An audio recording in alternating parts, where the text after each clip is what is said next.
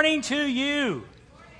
David just said, we went a little bit over, but not too bad. I said, I think the preacher talked a little bit long the first time. So anyway, so we're just so glad you're here. Thank you so much for sharing this day with us. And a very special day on another sense is that today we start our family series. Every year, generally speaking, around Mother's Day, Father's Day, we try to do a series of messages um, that tie together on the theme of family. And this year, we're talking about home guard. In other words, how do you guard your home? You know, the Bible is such an incredible book. And again, won't go into details, but you know and I know hundred millennia millennia, this book has stood the test of time. And here's what's cool the wisdom of the Bible is just good advice. I mean, if you're here today, you may be, you know, mom said, it really make my day if you went to church. You don't only do the God thing, don't just go to church.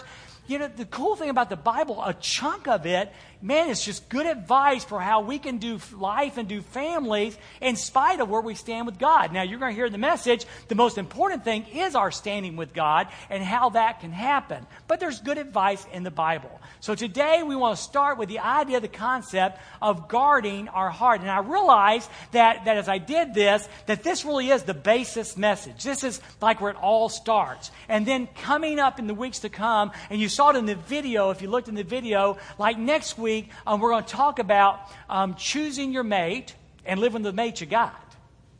that's yeah, that, that's worth coming back for. If you're single today, you know, how do you choose a mate? You know, what's God got to say about that? And He does got a lot to say about that. Has a lot to say about that. And then, what if you got a mate and you know you're maybe struggling, maybe not, but how do you live with that mate? And then the week after that, Brother Jeremy Bennett will be speaking, and he's going to talk about guard your time. Guard your time. And his key thought, unless something changes, is the idea of what do you do with a busy life? Anyone here have a busy life? Yeah, well, don't miss that Sunday, okay? All right, a busy life and and the thought of wasted years. What do you do if you look back in your past and there's a lot of wasted time and wasted years? What do you do with that? Well, Brother Jeremy's going to talk about that. Then after that, we're going to go into legacy. We're going to guard your legacy. That's our senior adult Sunday. And we're all are writing a story. What does that story look like? And then we're going to talk about money. And that's uh, uh, almost always um, from 1 Timothy in chapter 6. It's got two great passages of scriptures there that talk about finances, guarding our finances. And finally, on Dad's Day, to guard your family. And I picked a, a text out of the Old Testament that's new and fresh, trying to encourage us as men to be warriors for our family. So I really think it's going to be a good series. I hope you'll prioritize that Sunday morning. Try to be here. I know it's vacation, ball teams, and all that going on. But don't forget, all these messages are always on our website. If you go to our website, dorrisville.com, and click on the link there, it'll take you to sermon.net, and you can hear the messages online anytime you'd like to, or rehear them if there's something that you'd like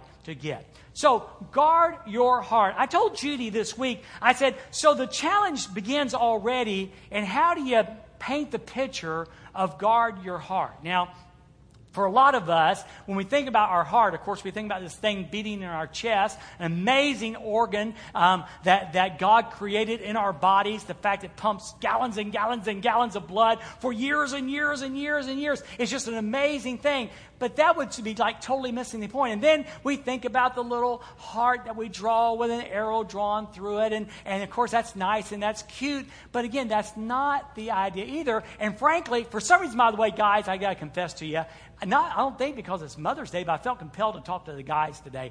Not intentionally. I hope to get everybody in, but if I talk about guys, it's because it's been on my brain. Maybe because I are one. I don't know. But anyway, we think about that heart and it's mushy and gooey, but it really doesn't speak to a lot of us where we are. So that really wasn't what I wanted either. So I thought about an apple. Doesn't that just stir thoughts of a heart to you? When you think about a heart, you think about an apple. Well, throw up that first picture, Nancy, and, and you'll kind of see this. This is a wallpaper effect that we have. And when we think about an apple, we normally think about the red and green there. We think about this little fruit that's in a bowl okay? And it looks nice and shiny. The Granny Smiths are green, and the Jonathans are red, and the and the uh, envy apples are are red and yellow, and the, golden delicious are yellow. That's kind of what we think about an apple. But but but but we really need to go a little bit deeper than that to really understand the apple. The next picture that we have today, there you go. Not as pretty, but it really shows what an apple is all about. Now, notice something. You see the red part there? That's the skin. And that's what's aesthetically pleasing to us. You know, when you go to the store, you do a couple of things. You look at the fruit and your eyes pick it up and say, that is one good looking apple, or that's one good looking banana, or that's one good looking pineapple, whatever it is. And you eye it and aesthetically it's very pleasing. Well, that's kind of like us. You know, on the outside, we are a person and we want to make sure that we look good on the outside. Okay? So it's awful easy frankly. It's awful easy to look pretty good on the outside, but it does not stop there. In fact, in fact, that's just one small portion of what people are. Then we get down to that big white part. And that's called the, the fruit. It's called the, the, uh, the solid, the, the muscle of it, if you will. And, and that is the part that tastes good. That tastes good. But bottom line is this that's still not the most important. It's what our inner circle may know more about us, and our, if we're talking about people, the inner circle may know more about us, and it's a bulk of who we are. But listen, it's not the most important thing. Whoa, whoa, whoa, Dwayne, Dwayne. I thought apples were made to eat. I thought apples, and so apples are made to eat, then the big part is the important part. Not necessarily. Because when you compare that to the middle, the other two pieces fade away. When you take our lives, the outside, the aesthetic part, the outlook, outward looking part, and even that bulk that most people know us, who know us, know about us, when you, that all pales to when you get to the, no pun intended, the core of the matter. Because, see, the apple core is the most important part of an apple. Have you ever thought about that? I remember Doug Lambert, I mentioned Lambert once, but, but Doug always had stories about, you know, about poor. He said we were so poor that we didn't know it. We thought poor people was just normal. But he said how that when they were, they were young in the Great Depression, that they would eat apples. And you didn't stop. You know what I did? I ate apple this, last week before last. I ate an apple. And I chawed her down, you know, and got down that little part they call the core. I chucked that sucker. You know, that wasn't good. I chucked it. But Dad, Doug said, no, no, no. Back in the Depression, you ate everything. It just chewed a little more.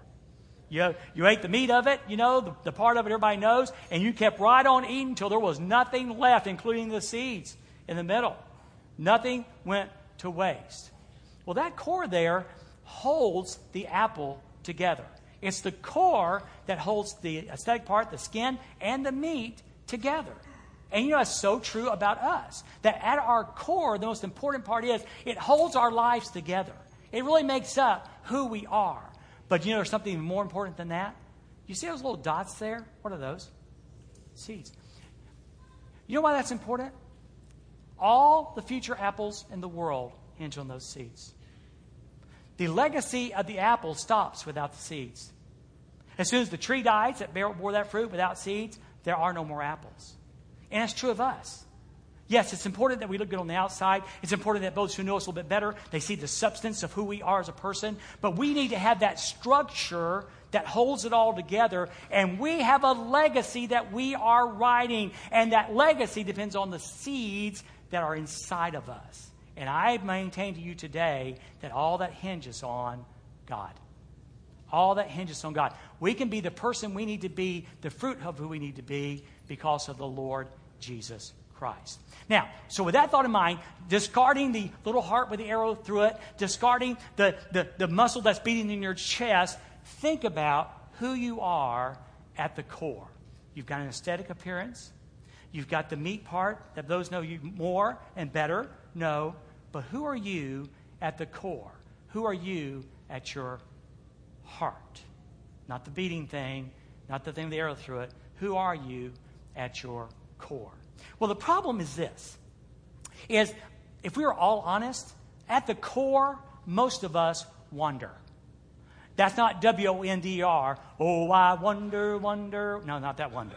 Okay? It's the W A N D R. Our, our hearts tend to wonder. I think that's what Jesus was talking about in Matthew chapter 6, verse 20 through 21. And that's the first uh, scripture on your sermon sheet today. Now, let me read through it and I'll bring back a couple observations. Here, Matthew 6, 20 and 21. Here's what Jesus said Don't collect for yourselves treasures on earth, where moth and rust destroy, and where thieves break in and steal. But, he says in verse 20, collect for yourselves treasures in heaven, where neither moth nor rust destroys, and where thieves don't break in and steal. For where your treasure is, there your heart will be also. So there's like several things that are really cool. First off, we are all treasure collectors. As we as individuals journey through life, okay, we collect treasures. Every one of us. And Jesus says it breaks down into two categories. There are those who collect treasures on earth and those who collect treasures in heaven. Treasures in earth, treasures in heaven. We all seek after, we all collect treasures, but the only difference is where they're located on earth or in heaven. Now, here's what he says about the ones on earth they're temporal, they're temporary. We were just talking about trucks yesterday. And Jonathan was talking, you know, and we're talking about buying trucks, and they're incredibly expensive. I mean, it's crazy how much money you spend on a truck. And then Jonathan made this comment. He said, Yeah, you know, you pay $48,000 for a truck, and in 20 years, it's worth nine. And you go, and I said, If you're lucky, if you're lucky. Well, that's what Jesus is saying in these treasures on earth, where he says, Where moth and rust destroy, and where thieves break in and steal. If, our, if we are collectors of treasures on the earth, they're temporal, they don't last. And there are things that break in and steal them, and there are things that will destroy them. So, so if, if our treasure collection is earthly stuff, in the end, it's just not going to be there. It's not going to be there. Okay? But then he says this if we collect our treasures in heaven, treasures in heaven where, where moth and rust does uh, rust destroys or neither i'm sorry where moth and rust destroys or where thieves don't break in and steal he said if, if we collect treasures in heaven that those are things that are eternal those are things that eternal. And we do those treasures, and, and they look like things like the Baptist Children's Home, Uganda, Nicaragua, teaching, loving, sharing, good, good mom, good dad, godly mom, godly dad. Those things. Those things. Those treasures that are eternal. Those things that are shrouded in the kingdom of God stuff. The things that are at the heart of God stuff. Those things moths can't get, thieves can't steal, and rust can't destroy. Now, here's the deal. Again, speaking mostly today to believers in Christ, but hang on if you're not. I got some stuff for you at the end, too, and a lot of the stuff you can use. Okay? But, but here's the deal. Speaking to believers in Christ, here's the deal. Our core, our heart, the center of our apple, it has a tendency to wander. You know, look what he says in verse number 21. For where your treasure is, there your heart will be also. So, other words, our heart has a tendency to follow the things we treasure. If we treasure the things on earth, our heart tends to follow toward the earth or toward treasure on earth. If, if our heart, if our treasure is things in heaven, then our heart, our core, lines up and follows after the things of the kingdom. So, when I was in third grade, my teacher is Mrs. Wilson.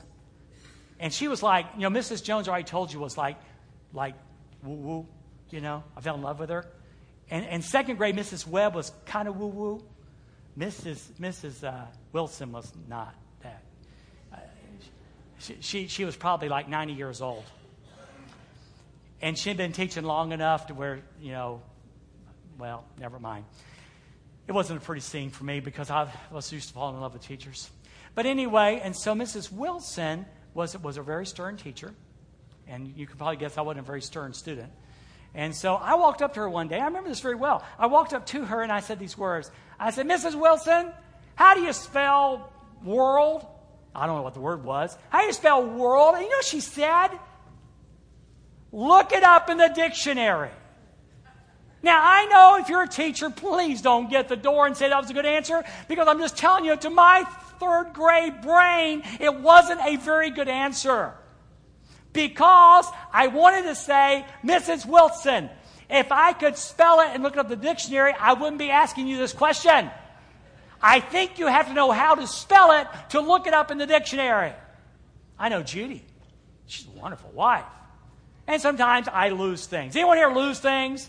Uh, yeah, hello. So I'll go to Judy sometimes and say something like this Judy, have you seen my keys?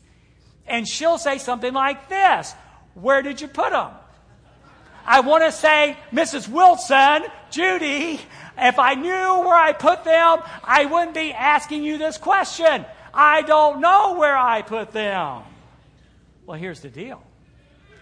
Did you know, really, based on these scriptures, you don't ever have to wonder where your heart is. You don't ever have to wonder where your heart is. Because Jesus says, if you treasures are of the earth, your, your heart's going to follow your treasure.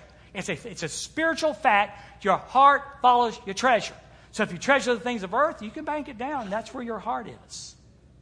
If you treasure the things of God, you mark it down. That's where your heart is. And by the way, can I just pause here? Going back to my apple illustration. You know, I told you it's important that we look on the outside. You know, it's important we look good, but not the most important thing.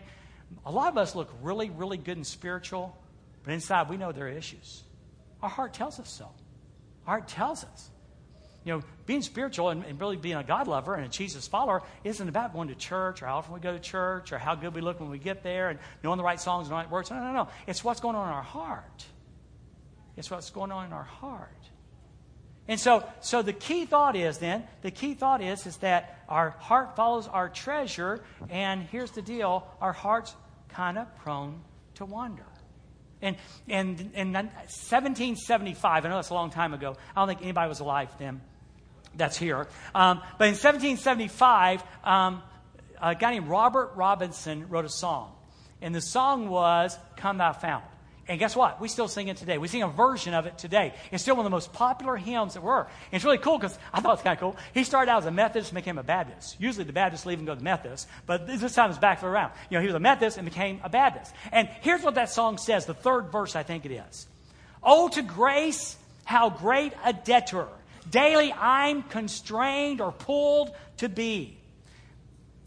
Let thy goodness like a fetter, like a bungee cord, like a rope, bind my wandering heart to thee. Now listen carefully. Prone to wonder, Lord, I feel it. Prone to leave the God I love. Here's my heart, oh, take and seal it. Seal it for thy courts above. Robert Robinson wrote a great song about the fact that our hearts have this tendency to wander because our hearts seek after treasure. And if our treasure changes, then our heart likes to follow. You know, I have a couple of grand dogs. Actually, I have three grand dogs. We have Zozo that lives with Becca, and with Jen and Matt and Murray, we have two other grand dogs, and that is Rupp and Callie. Both of them, I think, were rescue dogs. Um, Rupp is the compliant one. Um, it really is a good dog. I, I, I don't know if Jennifer will ever listen to this message or not, but there's great debate because she thinks this dog is a Chihuahua. This sucker weighs 20, 25 pounds. There ain't no Chihuahua in this dog. But she's convinced she's got a Chihuahua. And I think Rupp might think he's a Chihuahua. I don't know. But he's so compliant. And then after we got Rupp as the grand dog, about a year later, she somehow talked Matt into getting dog number two. And Matt, at that time, didn't even like dogs. And we got dog number two, and this was Callie. And Callie was rescue dog. And I know why she needed rescuing because she's prone to wander. Let me tell you about this dog. Let me tell you about this dog. This dog, when you open the door, bolts out the door. She has no destination in mind besides away. Away. As fast and as far as she can go, Callie wants to go. Her heart is prone to wander. She's a nice dog. She's a cute dog, but she loves to take off and run away. And so what they did was they got these little collars and electrical fence around there. Y'all heard about these things? These are good. This might work with kids. Might work with kids. Anyway, so you put this collar and it's got two little electrodes on it. And so what they do is they teach the dog that as they get nearer to this buried fence, the thing starts beeping and going off. And then if they cross the line, you know what happens, don't you? Don't you think I work with the youth department? I think we're great. I don't know. You know? So anyway, so the dog learns if I get any closer than the beep, beep, beep, then I get a shock. Okay? Well, Rupp learned it very well. Rupp, the compliant dog, he gets close to the property land, beep, beep, beep. He turns around comes back. Oh, no, not Callie. Callie's learned something. Callie has learned that if she will go quickly, the pain is short lived. I mean, when she really wants to, we call it jailbreak. When she wants to jailbreak, jailbreak she gets her speed up and she hits that zone and zing, off she goes before the pain can intensify. But the important thing to note is that the owner put up a barrier. And yeah, you keep your heart from wandering, you put a barrier up. And guess what the barrier is? Yeah, it's Jesus, and we're going to get to that. It's the Word of God. It's the Word of God. You know, and our, our key our key verse today is Proverbs 4:23. Guard your heart with all diligence. Above everything else, guard your heart because out of it come the issues of life. So, so the, the wisest guy, the book of Proverbs, was written by a, a guy named Solomon, and he was a son of David, okay? And he was the wisest man. And I'll tell you why, in case you don't know, because you need to know. Why is he the wisest man in the world? Well, when he became king, you know, he said, You know, God, um, here's what I pray. I pray you'll give me wisdom to guard to guide the people. I'm the new king, and you know my father David's retired, and I, I need to lead these people. Please give me wisdom. And God said, Okay, I'm gonna give you wisdom, and because you didn't ask for money, I'm gonna give you that too. So he became the wisest man in the world and became the richest man in the world. And he gives us some advice concerning words. And in this case, because it's in the Bible, not just words, but the Word of God. So the thing, the question is this how do we guard our heart?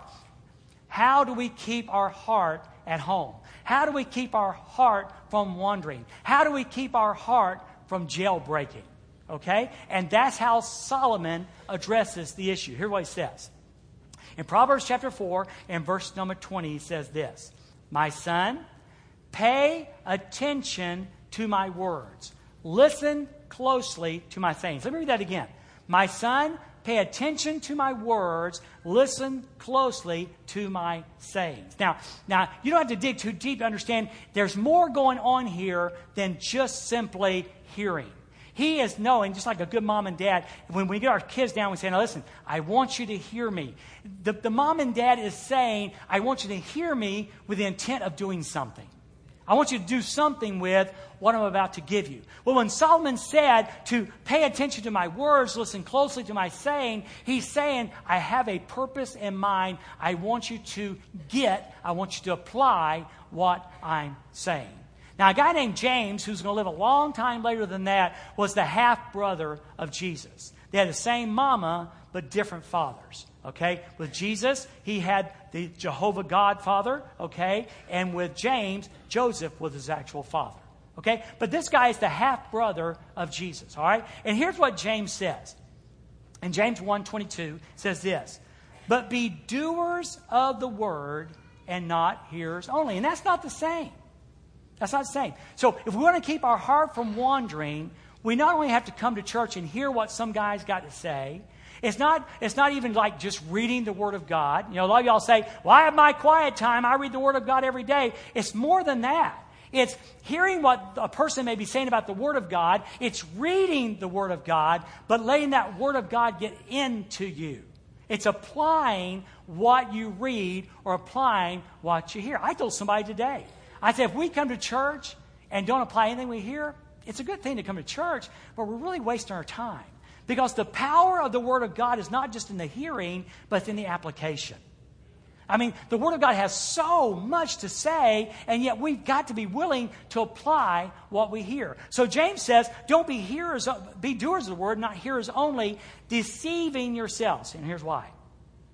Because if anyone is a hearer of the Word and not a doer, he is like a man looking at his own face in a mirror. For he looks at himself and goes away and immediately forgets what kind of man he was. But the one who looks intently into the perfect law of freedom and perseveres and sticks in it, and is not a forgetful hearer, but one who does good works, this person will be blessed. That's a great illustration. And you know what's why it's so good today? It's about men and women. Now, let me tell you how men do this. Most men. We get up in the morning and we, you know, we get out of the shower, we stand before the mirror. I mean, there are hairs sticking out of our ears. There are things growing out of our nose. I mean, you know, there is like our, our hair is ruffled and, you know, all that kind of stuff going on. We may or may not shave. We did shave. We left a lot of it on our face. And we look at it and kind of go, okay. And we walk away. That's what men do. not ladies. Ladies will get in front of the mirror and they'll say, This is good, but it can be better. And they sit there and they pluck what needs to be plucked. They trim what needs to be trimmed. They get on their foundation. Okay, they, they wrote a song about that, How Firm a Foundation. And, and they put their foundation on, and then they put their blush on, and that's supposed to make their cheekbones stick out. And they put the mascara and all that stuff. Then they pucker their lips out like this, and they get that lipstick on there. And they... I've seen Judy do this before. And she looks at that and how it looks. And they take something that is good and make it better.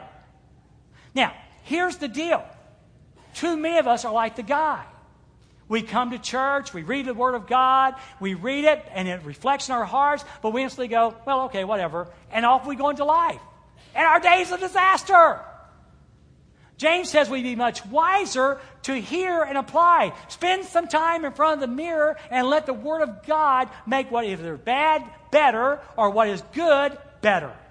Let the Word of God speak into your core, to speak into your apple, to speak into your heart, and that will help keep your heart from wandering. Does that make sense?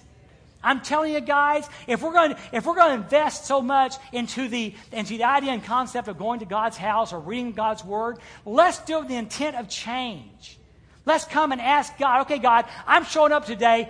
Get a hold of my heart either through the worship or through the Word. I'm in Sunday school class. I'm reading the Word of God. Speak to my heart. Get a hold of me. Help me change some stuff in my life. Because I'm telling you what, again, we got to get the Word of God in, it, in us to change us. In us to change us. So the wisest guy in the world says, Play, pay close attention to the Word. Apply it, just don't hear it. Then he goes further.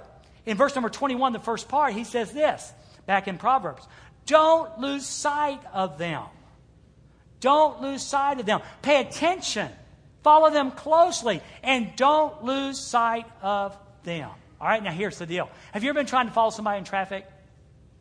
And, and your wife or your husband says, Hey, look at this. And you look and you look up and the car's gone. Oh no, we lost them. Oh no, we lost them. What are we going to do? Or how many of y'all have ever had a kid in the mall? You cannot take your eyes off that child for one moment. And by the way, I'm going to tell y'all something because I'm old now and I've learned these lessons. If you can't find your kid, look in the middle of the clothes rack. They love to hide there. And then, and then when you're like, you know, I'm going to call the police and all this stuff, you, you see this little face peek out between the dresses and go, peekaboo. And you want to kill him. You want to kill him That's what you want to do. All right, so, so you got to keep your eyes on the kid. Let, men, listen, listen, men, don't be frustrated. Keep your eyes on your wife at the mall. She'll leave you. And really, it's embarrassing when it happens in the lingerie department. Y'all know what I'm talking about. She'll lead you in there like a lamb to the slaughter. And next thing you know, you're standing in ladies' lingerie by yourself. Everybody's going, and why is he there? Keep your eyes, keep your eyes on your wife. Well, the Word of God says, the wisest guy in the world says, don't lose sight of them. Fix your eyes on a destination, on a goal, on a person. Now, if you're a Jesus follower, you'll get this fully. In Hebrews chapter 12 and verse number 2, the, the author of Hebrews says, looking unto Jesus. And I think the old King James, fixing your eyes on Jesus, locking your eyes on Jesus, who is the author and the finisher of our faith. He's the expert in this faith thing. So lock your eyes. To keep your heart from wandering, lock your eyes on Jesus. Because he's the author and finisher of our faith. And all that, he's our practical example, who for the joy that was set before him endured the cross, despising the shame, and sat down at the right hand of the throne of God. So we fix our eyes on Jesus because he's a great practical example for us. The Hebrew, book of Hebrews says we have this great high priest who is tempted like we are, yet without sin. Yet without sin. So we can follow and fix our eyes on Christ, and that will keep our heart from wandering. Because you've noticed something, haven't you? Have you ever been driving and you look at something and your car goes that way? Or you look this way and it goes this way? Our eyes lead the car, our eyes can lead our heart. So fix your eyes on what your heart, what you want your heart to go toward, and keep your eyes on Jesus. Amen? Amen? All right, all right. That's the second thing. The third thing is this.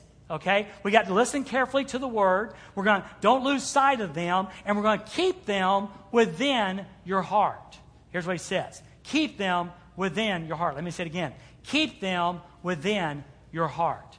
In other words, we've got to find a way to implant that word in that very heart. That heart that has a tendency to wonder, we're going to put the word of God in that heart. Now, y'all know I like food. If you don't know me yet, just stick around. I'll talk about food within the first five minutes of our lives together. Okay? Talk about food somewhere in the conversation. Love food. Love food. But here's the deal there are three ways you can, you can look at food. One, you can analyze it. Now, listen, I know some of y'all love this gourmet food mess. Okay? Y'all like it when they come out, you pay $45 for a plate, and it's got one little speck of food in the middle, and y'all think that's wonderful. They, they, they, they sit there and they, they do sausage real fancy in a fancy design, okay? And they make sure the leaf is leaned just the right way and all that stuff. Listen, analyze. That's one thing you can do with food. But let me just tell you something. They ain't going to do nothing for your hunger. Ain't going to do nothing for your hunger, okay? Second, we, we, can, we can put an external application. Now, I don't have too many examples of this, but two. I was down in the Dominican Republic, and them people lay out on the beach there. And I walked by a woman, and you know what she had on her eye? Cucumbers. Now I tell you, I know, I know, I've seen, I've seen this on TV too. I've seen this on TV. But but here's the deal. To me, a foodie, that seems like a terrible waste of a cucumber to me. Because again, it's not going to do anything, it's not going to do anything internally for me. And, and some of y'all back in the 60s, you used to wash your hair with mayonnaise, didn't you?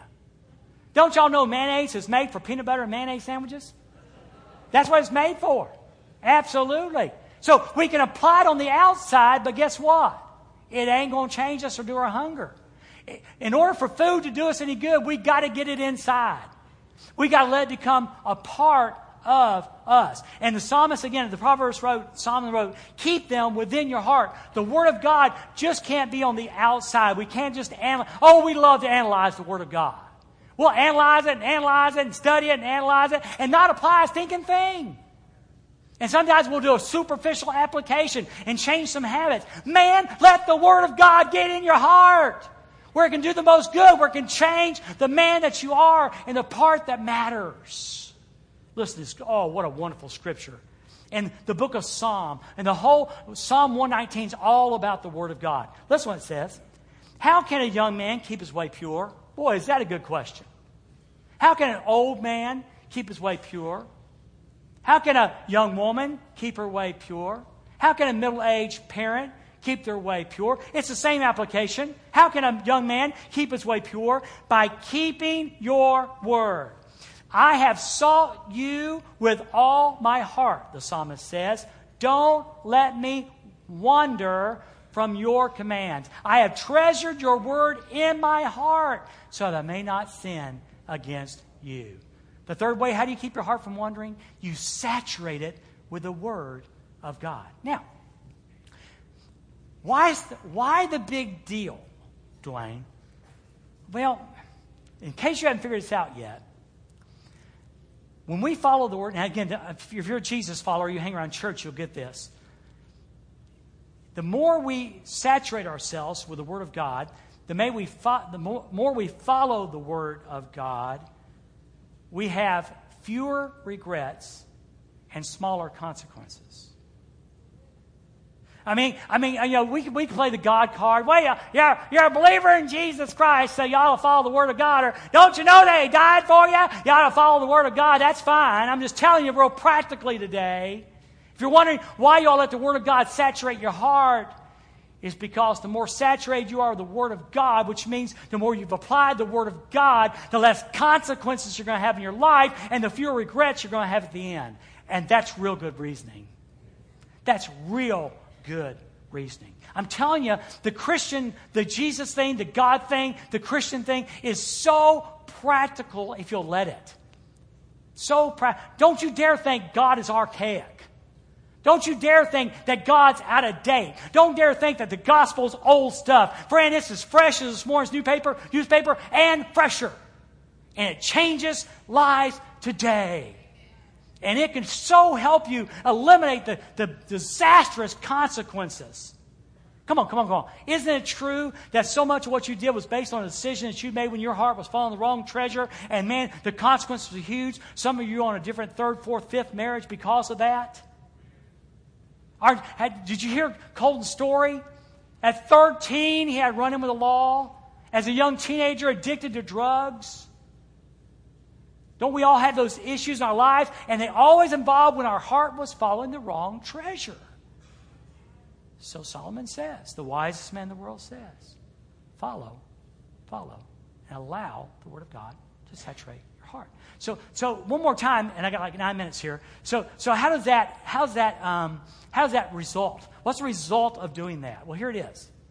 In verse 22, the second A, he says this, verse 22a, for they are life to those who find them. When we set our treasure on heaven and not on earth, and our heart wanders and follows that pathway to the kingdom of God and following after the kingdom of God, real life begins. Someone once said this you, know, you don't really start living until you follow Jesus. That life, in fact, the Bible says without Jesus, we're dead in trespasses and sins. We're not even living, we're not even doing life. And, and you know this, by the way. Perhaps you're one of the people that bought the $48,000 truck, which that's, that's cool. But now you're about the second year of payments that are going to run nine years, and you're going, I'm not sure the wisdom of that. Maybe, maybe there's a, you know, maybe you, maybe you are young and you're attracted to a person, and you married that person without really checking out what their heart was like, and you're in the third year of a marriage, and you're going, I'm not sure we're going to make this. Yeah, that happens. It happens. So, so what do you do with this? You first off make sure you've experienced Jesus. I'm all for church. Church is fine. But I want to make something readily clear today. The Bible says that all of us have sinned and come short of the glory of God. Look around this room and how many people are here today? Every one of us are sinners. Everyone. If you're, if you want a place to hang around sinners, you have come to the right place because in this room we're all sinners. And the Bible says that the wages of sin is death, eternal separation from God. But the Bible also says that the gift of God is eternal life through Jesus Christ, our Lord. We have that cross up there for a reason. 2,000 years ago, a man named Jesus, who I just talked about earlier, about same mama, but Jehovah God was his father. He was the God man, 100% God, 100% man. He lived a sinless life, and they nailed him to a cross. It wasn't martyr, it wasn't murder, it was a sacrifice, it was redemption, it was a rescue. He died that people like you and I could have forgiveness of our sins. Doesn't care, doesn't care how long your sin list is. If you count yourself good or bad, however that weighs out, He died for you. And it's not about church, it's not about baptism or being a Baptist. It's about Jesus Christ and what He did for us. So these words, the, the uh, Solomon says, they are life to those who find them. And see, the word is more than the word. Well, let me read it to you. This is John chapter 1. In the beginning was the Word. And the Word was with God. And the Word was God. He was in the beginning with God. And all things were made through him, and without him was not anything made that was made. In him was life, and the life was the light of men. If you really want to start living today, it begins with Jesus. And if you want to live more, give your heart fresh and new. And make sure it's not wandering the wrong way. Make sure your heart is focused on the kingdom of God. It'll help your parenting, it'll help your marriage, it'll help your life, it'll sustain your character, it'll give you peace, it'll give you joy. All the things that we value, Jesus and the Word can do that. So the first result is this they are life to those who find them. And lastly, in verse 22b, and health to one's whole body. The fulfillment of purpose. It's getting up out of bed and know why you exist. It's getting out of bed and knowing what God, the plan that God has for you, and how incredible that it is.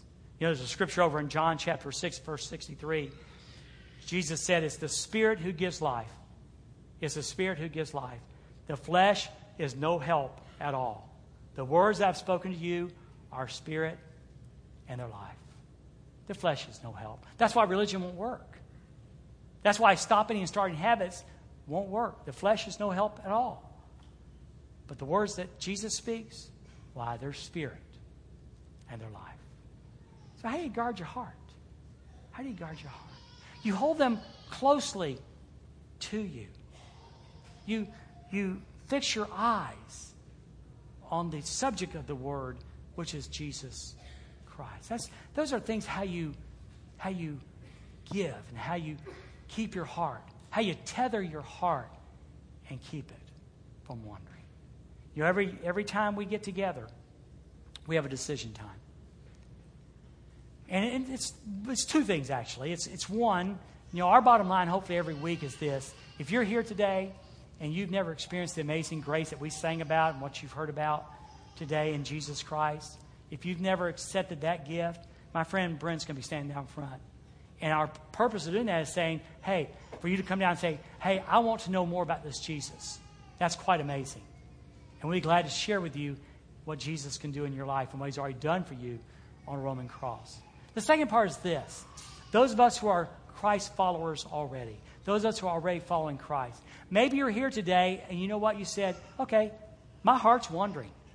The treasure, the treasure that I'm following is not the eternal treasure, it's the temporal treasure. And maybe today you want to tether your heart. You want to tie your heart back and come home.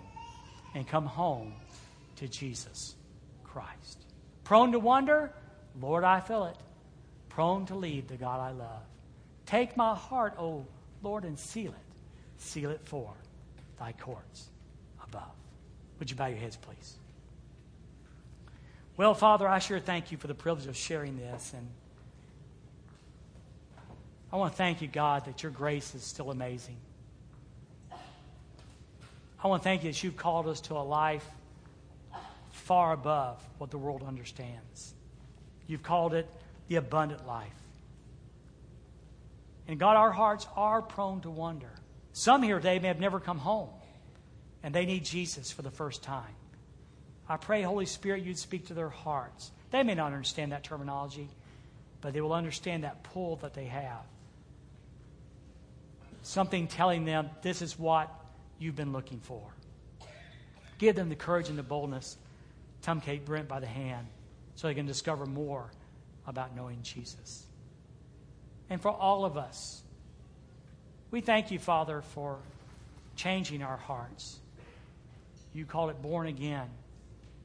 Uh, we still in this old life have a tendency to wander. So, Lord, help us to look and ascertain where our hearts are today. Make sure, Father, what treasure we are collecting. If we find ourselves seeking that treasure that's so temporary, bring us home today. Help us to refocus. Help us to fix our eyes back on Christ. And Father, if we find ourselves in our heart on the heavenly kingdom, on that treasure, thank you for that. But God, let us never take that for granted. Father, let us tether our heart fresh and anew every day by hearing and applying the Word of God. So thank you, God, for these folks that you've assembled here today. Thank you for this message. Now, God, may we have the wisdom to apply it to our lives. And Jesus, I pray this in your precious name. Amen.